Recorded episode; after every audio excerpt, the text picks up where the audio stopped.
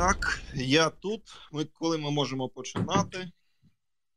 Зараз дві секундочки. Почекай, да, тут буквально Добре, 10 добре. секунд. Добре, добре.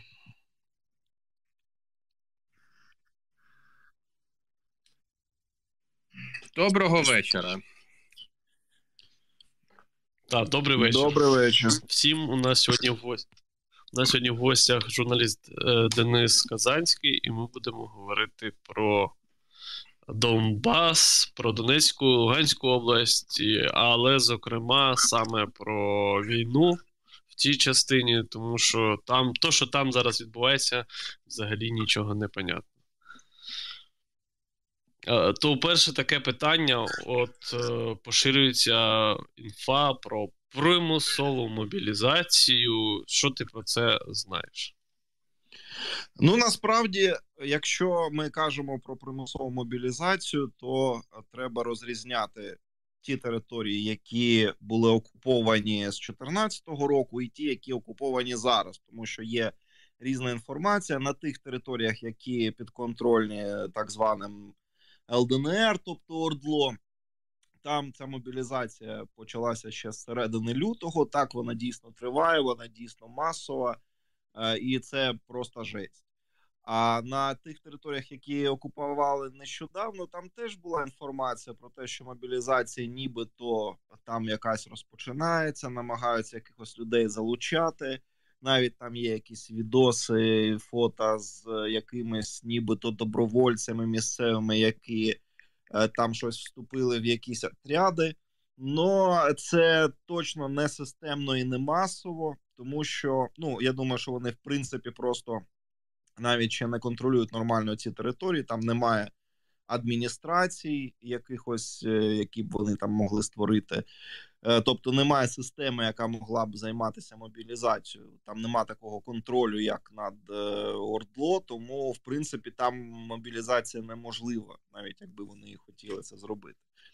Тому е, я думаю, що е, там до того поки що не дійде. А в Ордло там жесть. От буквально я сьогодні записував інтерв'ю зі своїм знайомим. Він нарешті виїхав а, з цієї території. Він намагався її, покинути. Там була ціла епопея. Він так трохи про неї розповів. І я думаю, що там завтра, післязавтра я на своєму Ютуб каналі зможу викласти це інтерв'ю. Записував скайпом. Ну він там е, обличчя не показував. Я не називаю хто це. Ну це мій знайомий. Я його знаю вже дуже давно з довоєнних часів. І от він виїжджав звідти там через Рашу, через Естонію, потім на Європу. От е, тільки виїхав і зміг про це розповісти. Ну, от це можна зробити за бабки, щоб ну фактично відкосити від цієї мобілізації. Е, Це е, заплатити гроші і виїхати в Рашу. Ну коротше, а далі там через Рашу можна вже там куди завгодно, куди захочеш. Ну в принципі, там і в Росії ж поки що насильно не мобілізують, тому е, це варіант, як врятуватися від цієї мобілізації в Ордло. Ну, це коштує від там тисячі доларів до двох з половиною. Е, І от е, мій знайомий один заплатив півтори тисячі, інший там е, його теж знайомий заплатив там щось теж 1600. І от є кілька історій про таких чуваків, які просто намагаються звідти втекти, щоб не потрапити під цю мобілізацію. От вони ховалися там е, два місяці. Е, і потім, е, ну, рано чи пізно, все одно розумієш, що треба ну, єдиний шанс е, звідти виїхати живим. Це реально ну, просто заплатити бабки, якось вируліти до Росії. І от скільки там не переховуйся, все одно рано чи пізно спіймають. Ну, так вони, в принципі, налаштовані. Так вони здогадуються, що це все одно трапиться. Є таке передчуття, і тому вони намагаються нарішати через знайомих. Ну от через знайомих е, там е, можна е, домовитися зі спеціальними людьми, які організують такі виїзди. Є також люди, ну яким не дуже довіряють, там, е, ну скажімо так, і коли не, через знайомих, а там через якісь мутні е, там телеграм-канали, якісь там є теж такі як оголошення. Ну там можуть кинути. І от теж е, історія про чувака, якого знаю. Ну так трохи теж знайоме знайомого. Він е, заплатив дешево, типу 600 доларів, не півтори тисячі, і його повезли теж там на машині, десь е, нібито до кордону. Довезли і десь в степу висадили вночі, показали, іди туди, просто напрямок, і він пішов. І ну, типу, він думав, що він на кордоні щось йшов, шов і зустрів як, якихось людей на машині, теж там перелякався, думав, що це патруль. А це виявилося просто селяни. Вони сказали, що тут до кордону ще 50 кілометрів, і чисто його довезли. Це дуже підфартило і провезли. і Він теж потрапив в Росію. Ну втік з Ордло. Тобто, люди там, як у цій мишоловці, опинилися, і от хто може, хто має хоч якісь ресурси, він намагається тікати. Ті, хто не можуть, вони просто сидять і чекають, коли за ними прийдуть. Декілька знайомих сидять зараз, ховаються. Ну хто там в знаю, ну, в своїх родичів, всі, звісно, не за адресою проживання. Вони ховаються там по квартирах. Ввечері світ не вмикають, там лежать просто там в телефонах щось там через телефон спілкуються, дивляться. Ну, типу, на такому напівосадному положенні. Один чувак, взагалі, він живе один. Ну йому доводиться виходити. Ті, в кого є родичі, вони ну, родичі їм носять їжу, там якось їм допомагають. А один є, який живе один, і йому доводиться виходити. Ну і він іде. Я просто не не можу поки розказувати, щоб ну не підставити, щоб не розкрили цю тему. Він е, просто у нього є така там своя уловка. Це я потім колись розкажу, коли вже закінчиться ця вся історія. Це можна реально писати сценарій якийсь фільму. Тобто він просто от пішов на хитрість, і щоб його не спіймали. Він виходить на вулицю, але ну там не так все просто. От користується деякими запобіжними заходами. І от так от люди живуть просто в шизі. А ті, кому не пощастило, їх виловлюють. От просто йде полювання. Ходять ці патрулі, і вони просто хапають от випадкових чоловіків, які проходять по вулиці, і їх е, прямо от на вулиці хапають.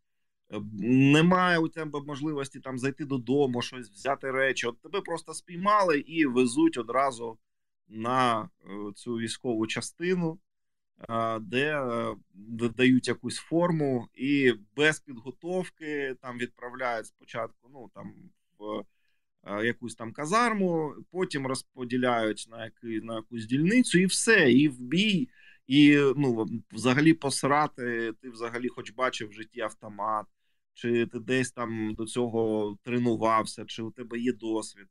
Просто це таке, от ну якесь безглузде масове вбивство людей. Тобто, ну в кращому випадку їх відправляють там десь патрулювати на тих же окупованих територіях щось там стояти на блокпостах, там ходити в ну по, по місту, там окупованому якісь патрулі робити. А в гіршому випадку їх відправляють просто на фронт, причому і на передок. Ну і там є ну, абсолютно жестякові історії, як з цими музикантами Донецької філармонії чи з е, там співробітниками драмтеатру. І ну, з одного боку, я розумію, що це там люди, які, можливо, там в масі своїй підтримували якийсь там русський мір. З іншого боку, ну все одно я от мені все одно там людей шкода, да, умовно кажучи. Я все одно розумію, що ну це страшно, коли от приходять в філармонії, просто от всіх, хто там був цих там піаністів, джазменів, там кого спіймали, взяли просто от. На них натягнули ці бушлати і відправили їх просто на смерть там в Марік, в саме Піздарєс, і ну там вже декілька людей повернулося просто в грабах. Їх їх вже поховали, деякі, типу, безвісті зникли, але це в тих реаліях теж означає, що, скоріш за все, вони померли. Ну тобто, це таке от ідея фактично знищення населення Донбасу, і ну такий, от якщо хтось там постійно казав да, цю тему: от геноцид Донбасу, геноцид Донбасу, і хтось хотів побачити геноцид Донбасу, то ось він. Він реально це це він і є. Його фактично влаштувала Російська Федерація. Це, звісно, взагалі жестяк. А це те, що кажеш, що платять у, у ці умовні півтори тисячі доларів. Це за те, щоб виїхати в Росію, так? Так, це за те, щоб тебе провезли через. Е, ну, фактично, ви пропустили через кордон Ордло з Росією. А, Ну і там теж от є такі різні випадки, да, що когось просто привезли десь в поле, викинули там за 600 доларів і далі йди, просто напрямок показали. А от е, мого знайомого його прям він проходив офіційно через е, ну, цю цю таможню. Його пропустили все. Тобто там працює таке от, ну, коридор для своїх, що називається. Е, це ж ну, типова історія, абсолютно корупційна тема. Якщо вони побудували африканську, ну скажімо так, там систему якусь, да, якусь напівафриканське утворення, то там і працюють такі, ну фактично, правила. Як зазвичай, ну в принципі, це і в в Росії, це і в традиціях Росії, да, і в традиціях в принципі всіх таких бантустанів. Тобто, у кого є якісь тяги, там зв'язки з ну там з цими так званими якимось там депутатами ДНР, там цими ну чуваками, які приймають рішення, там ти можеш домовитися, да, там в МГБ. Там да, ти заплатив просто банально, або тебе взагалі там по знайомству провезли. А в кого нема, хто не зміг, е, хто не домовився, там все, то пропадай, помирай. І така історія. Ну там дещо, я ж кажу, там може врятувати ситуацію, що ну, Донецьк, незважаючи на те, що він, типу, мільйонник, ну там, як завжди, вважалося таке велике село, да, город маленький, всі друг друга знають. І в принципі, там так чи інакше, у всіх, хто більш-менш там люди, ну якісь е, там не, не маргінали, да, от у кого там якісь більш-менш там гроші, хтось там бізнесом займався. У них у всіх так чи інакше є якісь зв'язки налагоджені. Вони так чи інакше мають виходи на Е, ну, ці, цю так звану владу, там окупаційну адміністрацію, вони можуть через них там порішати, позарішати, особливо якщо там це теж якісь містечка, які там ближче до російського кордону. Там завжди ж не було фактично ніякого кордону. Там їздили е, різні контрабас, возили там такі мафіозні угруповані. І насправді дуже багато людей так втекло. Е, ну а от ті, кого забирають, от їм не повезло. Це чи це були або ті, хто взагалі от якась інтелігенція, яка взагалі от не пов'язана ніколи, да, от не з цим якимось світом корупції, да, от е, якогось кумовства, чи просто люди, якісь пролетаріат взагалі, да, там з шахт, з якихось підприємств, які теж ну от просто нема в них от такої. Як сказати, вміння порішати, да, от такі здібності до цього. А от різні, от такі от якраз комерсанти, от всякі ушли рішали, от такі такі люди, які більш-менш там е, ну по життю так, в принципі, вміють зорієнтуватися, пристосуватися. От вони всі дуже швидко зорієнтувалися, і вони в основному всі повтікали, таких, звісно, там не мобілізують. Вони якось там прилаштувалися. А умовно там кажучи, чи є не знаю, історія, може, ти чув е, саме рішал з якимись місцевими МГБшниками, щоб їх не мобілізовували, але вони лишались е, ну, в ордло, по суті. Ну, я думаю, що такого по-любому теж дуже багато. Е, просто ну вони там да, якось от то, ті ж самі люди, які от займаються власно цим, да, от, ну, провідники, які там допомагають іншим виїхати, вони ж теж фактично ну не е, не мобілізуємо. Да? Тобто вони спокійно їздять, там рішають і. Вони не бояться там пересуватися, що їх там загрібуть. Звісно, так є. Тобто, в них є якась там, умовно кажучи, там бронь, а їм, напевно, теж там видають якісь або посвідчення, або що. Ну, звісно, да, таких теж не мобілізують. Все як завжди, по знайомству. Це так, такий типовий, от е, такий російський, да, от русський мір, да, чи як то кажучи, да, чи такі російські тради, традиції, які. Від яких в принципі да ми в Україні намагаємося їх там якось викорінювати цю корупцію, яка вже в'їлася там за сотні років, напевно. От ну а Росія це ж зосередження оцих всіх корупційних традицій, і там вони, в принципі, ну Росія що могла з собою принести, тільки таке. Тобто, ну. І там все, звісно, вирішується за бабки. Якщо ти можеш зарішати, у тебе є контакти, у тебе є тяги, то ти робиш. Ну я так розумію, що в основному проблем не виникає з цим. Е, ну от е, єдине знов таки, що мені розповідав мій товариш, там його розмову я викладу там, послухайте там цікаво. А, а ну таке те, що цікаво з неї, що от діють якісь такі, от як правила, да, що тобі головне доїхати до кордону. Тобто на кордоні зарішано там, що ти можеш перейти. Але головне, щоб тебе не спіймали по дорозі, тому що може бути якась там комендатура, да, і ну, з усіма ж важко домовитися, і там зустрінеться якийсь патруль, е, і от з ним, звісно, там не там зарані не порішали, і от він може все наламати. Тому коли там до кордону везуть, то от і їдуть ці чуваки, які як їдуть там попереду, дивляться, чи є патруль, чи нема провозять якимись дорогами там в об'їзд, е, щоб не по основній трасі. Ну от, а коли довезли до кордону, то все добре, вже там домовлено, і там ти переходиш без проблем. Е, та, друзі, підписуйтесь на Дениса Казанського в Ютубі. Він там відоси всякі викладає, цікаві. І ставте нам лайки теж на прямій трансляції в Ютубі, бо щось маловато. Ще хотів тебе запитати, якщо ти в курсі, або може є якась, наприклад, умовна організація, яка цим займається, яка підраховує, скільки людей от таким чином було, якщо так можна назвати, мобілізовано. От насправді ні, е, не можу е, сказати, і немає таких цифр. Я думаю, про це знають лише самі росіяни, оці куратори, які цим займаються. Тому е, ну думаю, що і може і вони до кінця не знають, враховуючи, що там по-любому теж якісь приписки, е, якісь фальсифікації. Ну враховуючи, яку систему вони там побудували. Ну і в принципі, да, от як ми побачили, вся ця війна вона ж проявила їхню е, от систему да, аналіти, аналітики їхніх даних, які вони отримували там по Україні. Їм же ж. Не дарма Путін вірив, що він веде війська і за три дня тут всі здадуться, тому що йому вся його агентурна сітка е, туди в Росію відправляла саме такі дані, тому що ну, якщо ти подаєш інші дані, тоді тобі не заплатять. Ти маєш самого е, низу. Вони розповідають, що от я тут попрацював, тут все добре, і далі, далі, далі нагору йдуть от такі звіти. І тому я думаю, що може і вони і самі не знають до кінця, скільки вони мобілізували. Я точно знаю, що це рахунок іде на десятки тисяч, тому що ну дуже прямо от людей ну дуже багато загрібли. І прямо ти ну чоловіки просто на вулицях не ходять. Там прямо така тиша. І от ну лю... чоловіка призовного віку не зустрінеш а на вулицях. Там ну, реально така картина. Е, це ну, в принципі свідчать е, люди, які там знаходяться.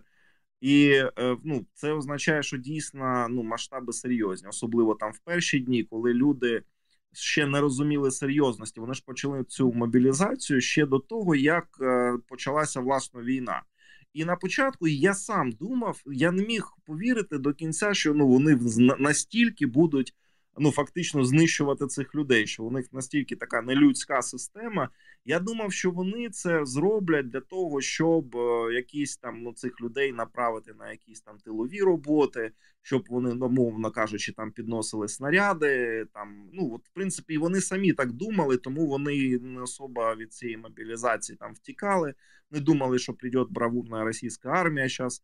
Е, українці розбіжуться, а Росія піде вперед, а вони будуть там десь на ну або умовно кажучи, там е, постачанням займатися. А вийшло воно взагалі абсолютно інакше. І я спочатку, коли дізнався, що їх просто погнали на українські позиції, я просто офігів сам, тому що ну реально там в перші дні були повідомлення от по цих групах е, там ну з містечок е, на Донбасі, там, наприклад, ну якийсь там умовний Свердловськ, е, там раз попередження там про що відбудеться ну похорон прощання з там погибшими воїнами, і одразу там 15 людей. Ну а це для цього для того Свердловська.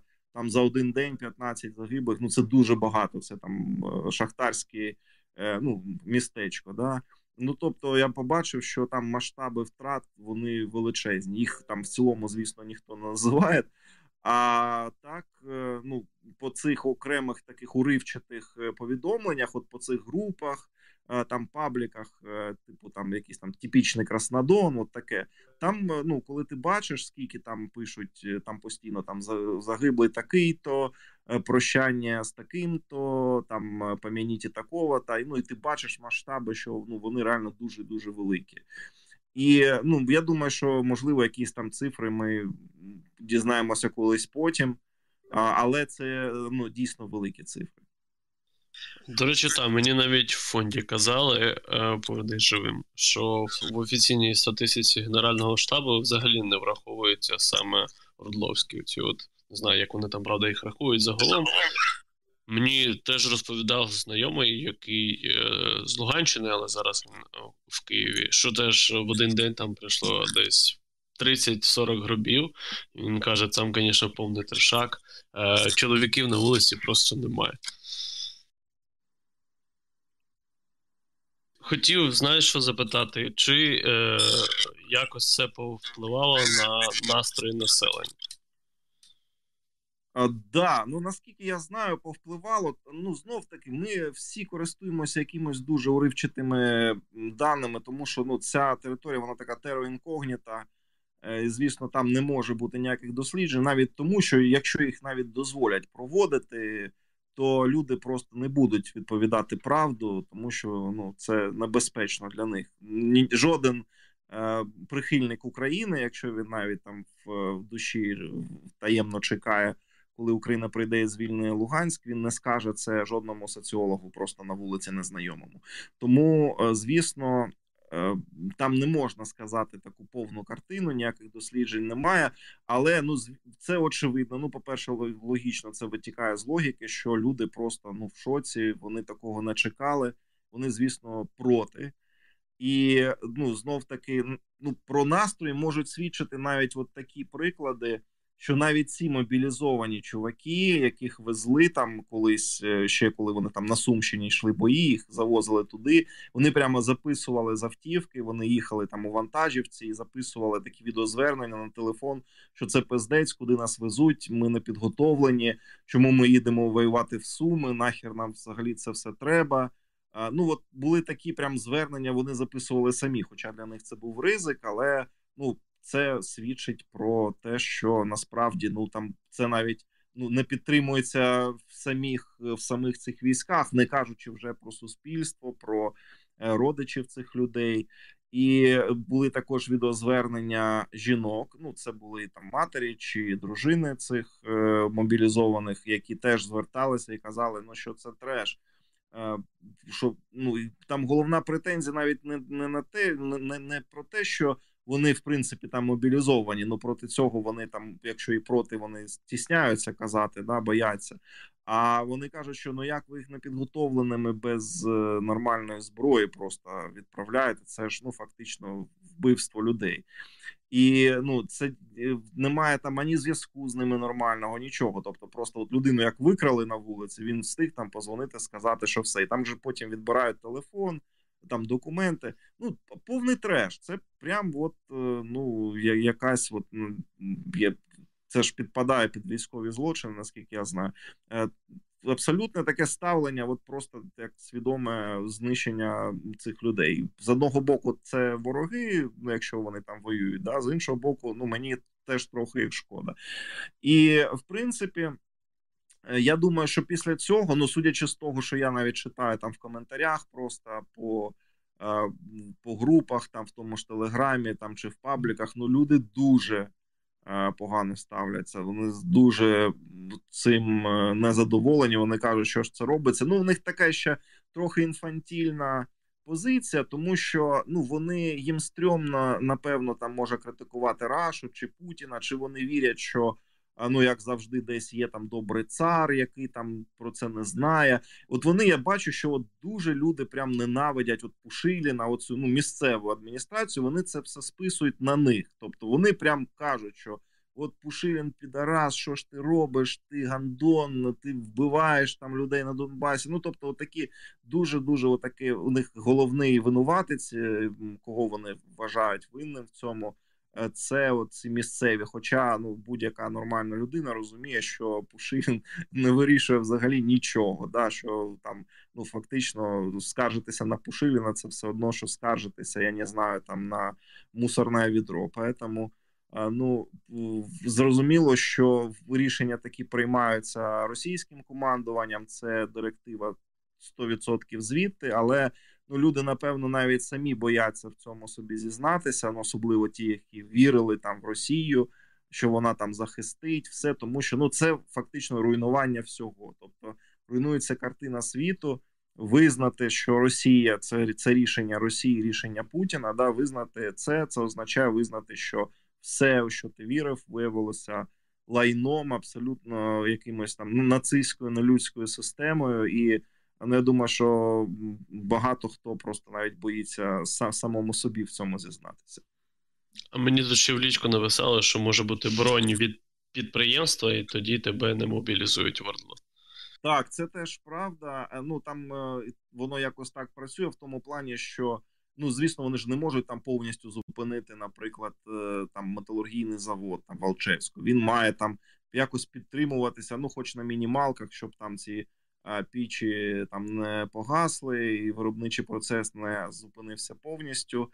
І вони там якусь частину людей тримають. Да, це теж я думаю, ну скажімо так, спосіб зарішати залишитися та уникнути мобілізації. Хоча кажуть, що деякі підприємства прямо прямо стоять, тому що просто не залишилося робітників, і ну там ніяка бронь не спрацювала, просто їх всіх забрали. Угу. Ти спілкувався з якимись полоненими з ОРДЛО? Так, спілкувався. У мене теж я викладав на каналі відео фактично цього спілкування. Е, ну, у мене я з ними спілкувався. Я можу сказати чесно, що я спілкувався з такими пацанами. Це просто студенти. От е, одні з перших, хто потрапив під удар, це якраз от студенти, тому що ну фактично їх можна зняти з занять, да, відправити на е, нічого не зміниться в плані там для економіки. Да, Якщо там вони якихось шахтарів, металургів вимушені залишити, щоб вони працювали, то студенти, ну, в принципі, їм похеру забрали, хоч всіх студентів. Я з ними спілкувався там. Нема, ну вони не викликали жодного якоїсь там ненависті. От коли спілкувався з російськими полоненими, там да, от вони викликають прям особливо там е, пілот з літака. От його прям є бажання його вбити своїми руками. Да? Якби дали таку можливість, може я би і вбив. А от ці чуваки вони взагалі не викликають якоїсь там ну, ненависті, злоби. Просто ти спілкуєшся, ти бачиш, що це абсолютно ліві пасажири, і вони кажуть, що. Да, от нас взяли, нічого, ні. Ну от вони такі да справляють такі жалюгідне трохи враження в тому плані, що вони ніяк не нічого не намагалися навіть зробити з цим. Да? Тобто вони як от як худоба, яку от відправили на бійню, і вона просто покірно пішла туди, куди направили. Ну от їх е, вони всі розповідають одне і правильно. Ну це люди, які просто не підготовлені. Це просто цивільні, яких схопили на вулиці і просто кинули в. Бойові дії, вони не знають, як себе поводити. Ну коротше, от така історія. Та тут ще Богдан Кинощук пише, щоб ти не жалів мобілізованих, які брали участь в операції на Сіверщині. Бо, типа, за опитуванням людей у Тростянці, Мордесту та Резинину якраз починали вже ордловці. Але це тако. Ну, от я з ними не стикався, я бачив лише от їхні оці звернення в в ну, в інтернеті, які вони викладали, що вони не хочуть туди їхати воювати.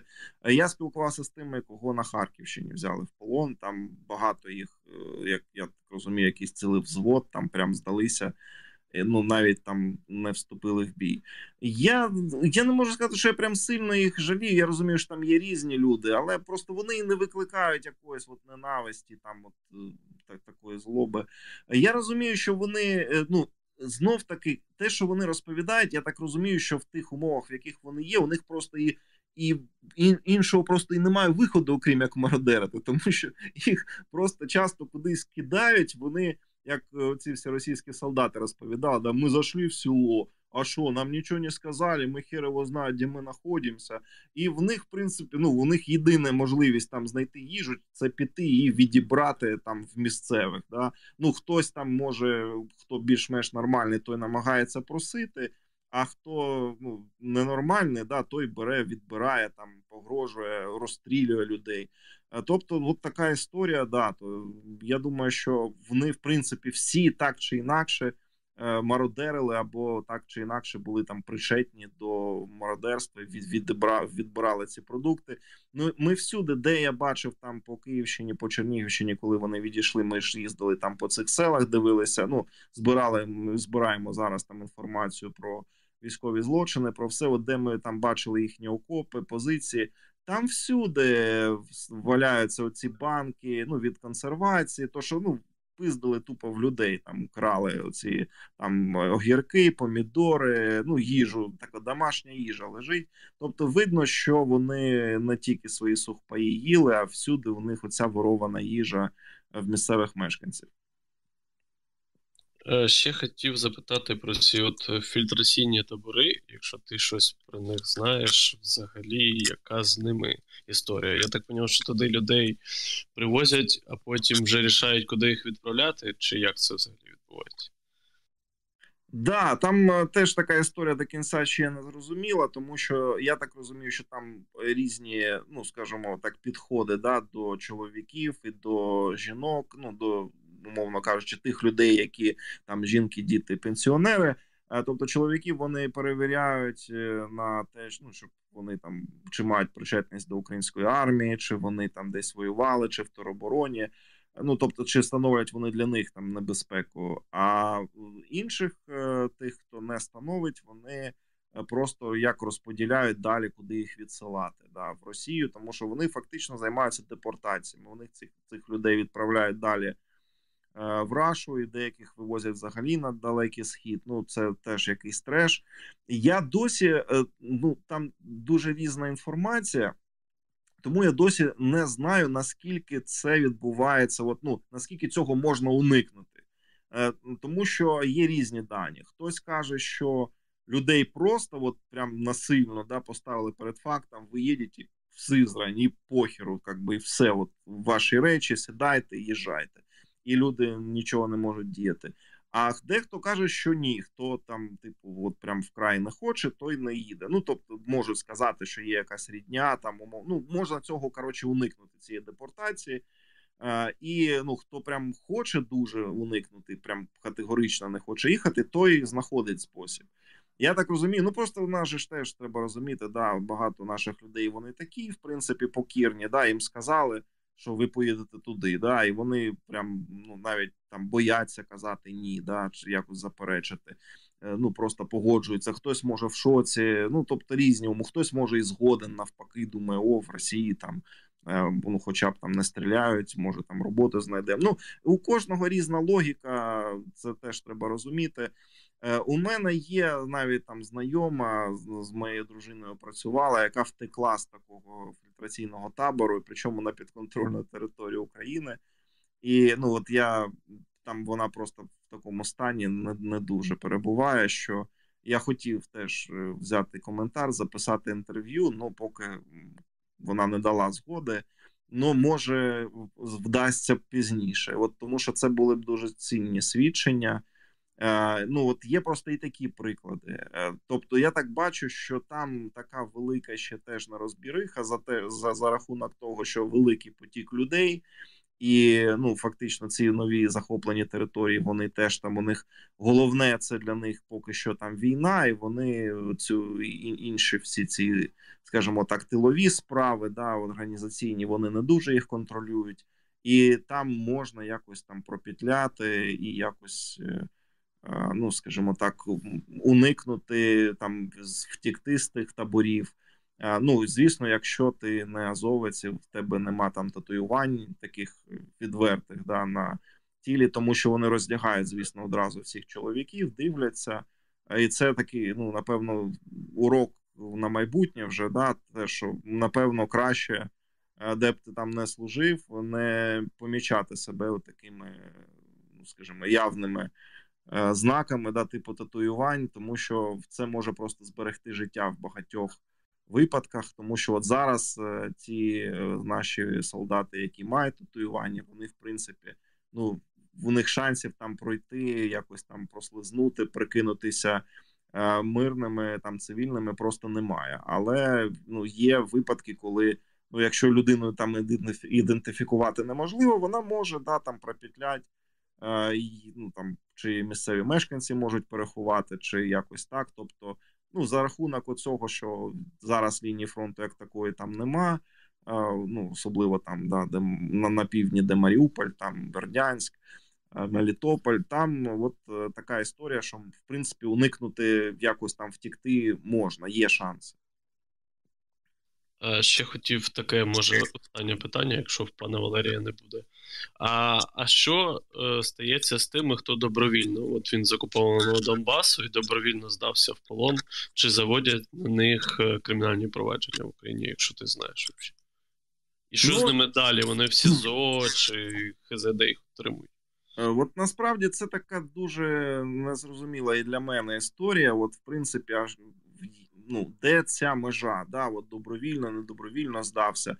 А, Ну от е, в принципі, є така ну, якщо там перейшов на сторону, умовно кажучи, да, це коли там нема бойових дій, да, і тут вибігає хтось з лісу, там Маша білим прапорцем і каже: От я, ребята, просто от ваш свой. Тобто я не знаю, чи існують такі випадки. Просто якщо людину беруть в полон під час бойових дій то навіть якщо він просто сидів в окопі і чекав, коли прийдуть його візьмуть в полон, щоб здатися, ну це дуже важко довести. Да, все одно він так чи інакше буде військовополоненим.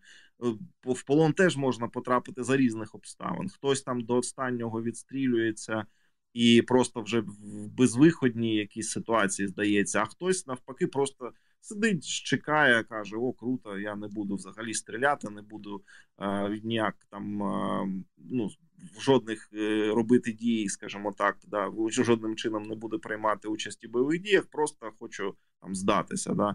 І просто немає, я так розумію, якоїсь градації, да, там законодавстві чи правил якихось, які б там розрізняли ступінь твоєї участі в боях, що там один полонений, там це якийсь там кращий полонений, інший не такий. І я не знаю, чесно, як це регулюється. Взагалі, в принципі, будь-який з них, хто там потрапляє в полон, він там з точки зору законодавства є учасник незаконних збройних формувань і. Е, відповідно, ну він, якщо у нього є два шляхи далі, тобто або обмін, або е, суд, і йому там 15 чи там 10 років дадуть просто як терористу Е, тобто, от такі історії. Щодо того, як там е, ну, може е, якісь є механізм, умовно кажучи, там коли вони можуть написати на якусь там гарячу лінію СБУ, це там що там тебя ждут, там как бы какая-то була програма, я вже забув, як вона називалася. Ну коротше, може, якийсь такий існує механізм. але Я сумніваюся, що хтось їм зараз користується. Тому це така дуже незрозуміла для мене історія. Я думаю, що зараз мало хто взагалі розуміє в цій ну, ситуації, що під час війни це дуже важко взагалі все це регулювати. А ну далі відповідно. Ну я думаю, що зараз основна принципі доля у таких от е, полонених це просто обмін назад, і це знов таки ну для ДНРівців це може бути не дуже добра історія, тому що як ми знаємо, взагалі з попереднього досвіду, як той же там Стас Асєєв писав у своїй книжці. Що багато хто з полонених просто далі потрапляє вже туди на підвал в якусь ізоляцію, що їх звинувачують, що вони зрадники, що вони українські шпигуни, і це ще гірше, тому що тут в Україні ти, хоч можеш там розраховувати на якогось адвоката, там на ну на якийсь цивілізований процес. То якщо ти потрапив туди, то це тебе вже ніхто не витягне ніколи. Тобто, це просто ну такий стреш. Ти просто пропадаєш, і ну Асєєв вже коли сидів на ізоляції, він так і казав, що там половина була це ті, хто там, умовно кажучи, е, прихильники України, хто співпрацював е, з українським правоохоронцем, ну тобто е, кого вважали там українськими агентами, а половина це тупо свої. Ну ці ж бойовики, якісь там їхні. Там ці ополченці, казачки, і от їхня доля була найсумніша, тому що на них взагалі всім посрати, і ніхто їх ніколи звідти не витягне. Як їм там далі буде, ну що що їм робити, да, взагалі не зрозуміло. О, Слухай, у мене тут таке ще загальне доволі питання. Що відомо про людей, які займаються власне мобілізацією цих ДЛНР в ЛНР? Наскільки вони усвідомлюють там свою відповідальність, чи може вони навпаки якось це саботують? Бо ну вони ж фактично виступають як пушечне м'ясо для російських військ? Ну, це важко сказати. Насправді ну займаються цим, звісно, воєнкомати, е, ну, ті, хто має займатися зазвичай. Ну або от ті, хто там на вулицях вже цих людей ловлять, це оці патрулі. да І ну, в них, як то кажуть, робота така. Ви знаєте, я думаю, що насправді всі, хто там мав якісь сумніви, докори сумління чи щось таке, вони вже якось там в попередні роки пропетлялі, уїхали, звідти там якось виїхали. Ну тобто вони не служили в цій системі. да а, Тому що ті, хто служив там, от е, на момент початку війни, це точно вже люди, які от вони повністю віддалися цій системі. Вони вже зрозуміли, як вона працює. Вони розуміли повністю її всю її там таку от нелюдськість. Да. І їм, в принципі, на це вже похеру, тому що от їм платять, вони розуміють, що вони тут себе знайшли, і добре, і норм їм. Да. Е, тому що там вже в принципі, ну а що в попередні роки там було нормально. Ні, там я ж теж про це і багато писав. і Ці самі е, там умовно ці всі гіркіни, да, от у них є така порода оцих е, якихось там польових командирів, які там в 2014 році брали участь, а потім їх там витисли звідти, витиснули. І вони потім же ж писали, критикували, що там треш. Ну е, цих бойовиків їх там, умовно кажучи, могли списати. Ну, коли вони там були, наприклад, десь поранені. Їх там вигнали, да потім заднім числом, як то кажуть, да звільнили написали, що він там не на фронті був поранений, а десь там п'яним впав в канаву. Щоб просто не платити якусь компенсацію, чи там собі не погіршувати статистику. З тих, кого ну, загинув, їх теж там потім родичі дізнавалися, а його там звільнили за місяць до ну фактично його цієї загибелі. Тобто, це діяло давно, і ці люди, які цим займалися, вони теж чудово знали, що вони роблять. Ну така система. да. І от вони працювали в цій системі. Я думаю, що і зараз вони теж все чудово бачать, розуміють. Ну вони це виправдовують, як в принципі ці ну всі, да, от кого спитай там з їхніх е, ну окупаційна адміністрація, да, їхні оці пропагандисти. Вони ж всі це, це теж бачать. Да. Ну, спитає, а чому це відбувається? Вони скажуть, що треба захищати республіку. От, звісно, війна це плохо, ну а що робити? и вот на нас бы напала НАТО, если бы не мы, надо вот встать в строй. Ну, это всю эту муть э, типову пропагандистську, яку вони там э, з року в рік э, постійно повторюють на своїх телеканалах, там да і писали постійно в своїх цих засобах масової інформації. Оцю всю муть вони повторюють, і багато хто в неї насправді і вірить. А хто може не до кінця і вірить, е, той все одно якось скаже: ну що не я такой, жизнь така. Ну, коротше, я думаю, що а, ті, хто вже зараз там цим займаються, їм вже все одно. Давай таке останнє питання. А чи буде електронна версія твоєї книжки Як Україна втрачала Донбас?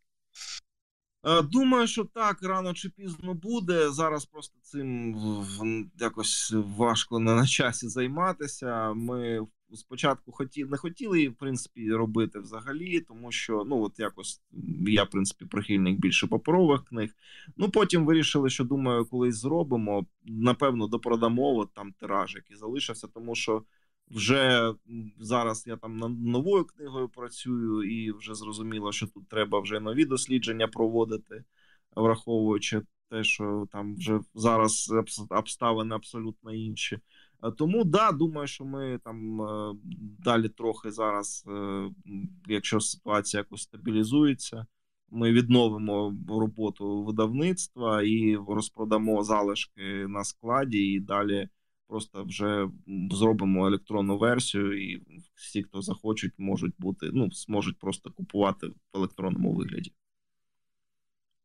Так, дякую, Денисе. Ми договорилися на коротку, а вже майже 50 хвилин. Ні, дивіться, у мене є. Просто я ж не знаю. У мене не особ, особа немає там. Е, ну більше напевно, чого що ще розповісти, тому що така тема вона не дуже об'ємна. Ну, якщо комусь ще є якісь запитання, щось е, цікаве, я можу повідповідати. Там у мене немає якогось обмеження по часу. Ну, якщо ні, то тоді можемо закінчувати. Є коротше ще одне таке. А от, е, наприклад, да, от приходять е, гроби. По суті, на окупованій території. Е, Що пишуть в пабліках? Вони звинувачують саме Україну, чи це оцього місцевого Пушиліна умовного і так далі? Е, абсолютно різні люди. Можна побачити, що так розділяються ці думки, і Е, я бачу прямо у них свої срачі дуже такі сильні в цих коментарях. Там по сотні коментарів буває, що ну прям пишуть: е, от одні починають писати, що пиздець, от просто людей відправили і вбили. І от особливо це от я бачив, коли писали про цих музикантів з філармонії. Люди просто були в шоці, вони обурювалися тим, от як вчинили з цими людьми. Ну і там, от е, в коментарях з'являються якісь люди, які починають писати, що ну, типа, а що ви хотіли, війна, от е, враг, укропи, а ви якби не не це, то от не. Треба щось з цим робити, там відвоювати Донбас, тому що ви ж бачите, що 8 років цей мінськ, і люди все одно гинули. Ну таке. І я коли це бачу, теж я от думаю, Е, це реальні люди пишуть, да? чи може це теж якісь боти, може це ну, чоловіка робота така, да? ходити по коментарях і е, людей переконувати, що от інакше було не можна, треба змиритися. Може, це ж теж невідомо, хто це пише. Може, це якісь там ж е, ну от в них сформувалася якась там адміністрація, да, там ці так звані депутати, якісь їхні там помічники, якісь клерки, які працюють в тих там різних е, там райсоветах. І вони ж теж там сидять в інтернеті, і у них може таке завдання да, писати. Е, нахвалювати цю адміністрацію і виправдовувати росіян і кураторів, все, що вони роблять. Тому тут важко сказати наскільки все це щиро, але ну скажімо так, е, знов таки, да, якщо чесно казати, звісно особливої любові до України у людей, в яких там загинув е, член родини на війні з Україною, не буде. Ну це мені здається очевидно. Там як що вони могли б там бути не фанатичними прихильниками е, там руського міра чи цих ЛДНР, але ну все одно вони розуміють, що от пішов на війну, фашисти застрілілі, тобто це все одно вже так просто не пройде.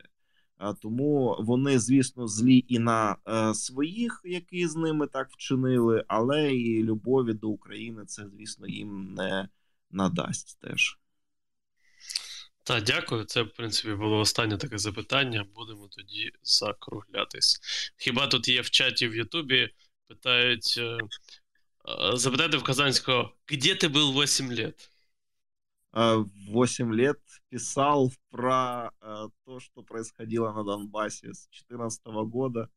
Писал, ну, все всегда был в теме. Ну, в принципе, те, кто меня знает, там підписані, ті знають.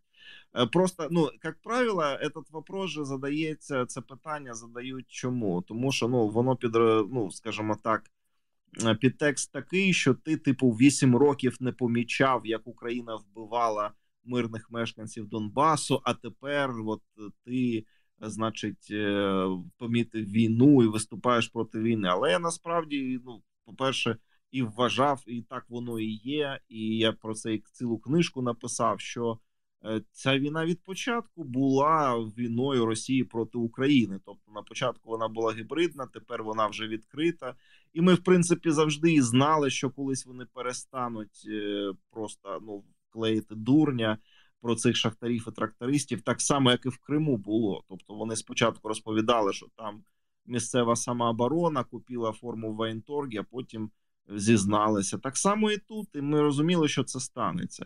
Тобто, це війна від початку спровокована, організована повністю Російською Федерацією. Я як засуджував в 2014 році Російську Федерацію, називав її агресором всі ці 8 років, так і сьогодні називаю і все, що відбувається на Донбасі. Ну, це трагічно, передусім, в основному для самого Донбасу, тому що Росія фактично знищила Донбас, е, знищила десятки тисяч його мешканців. Вже е, мільйонам людей зламала долю, просто змусила виїхати назавжди. Там е, позбавила рідних місць. Я серед таких, тому я як вважав Росію злочинною державою терористом, яка просто знищила мій регіон і вбила моїх земляків. Так і вважаю, тут нічого не помінялося.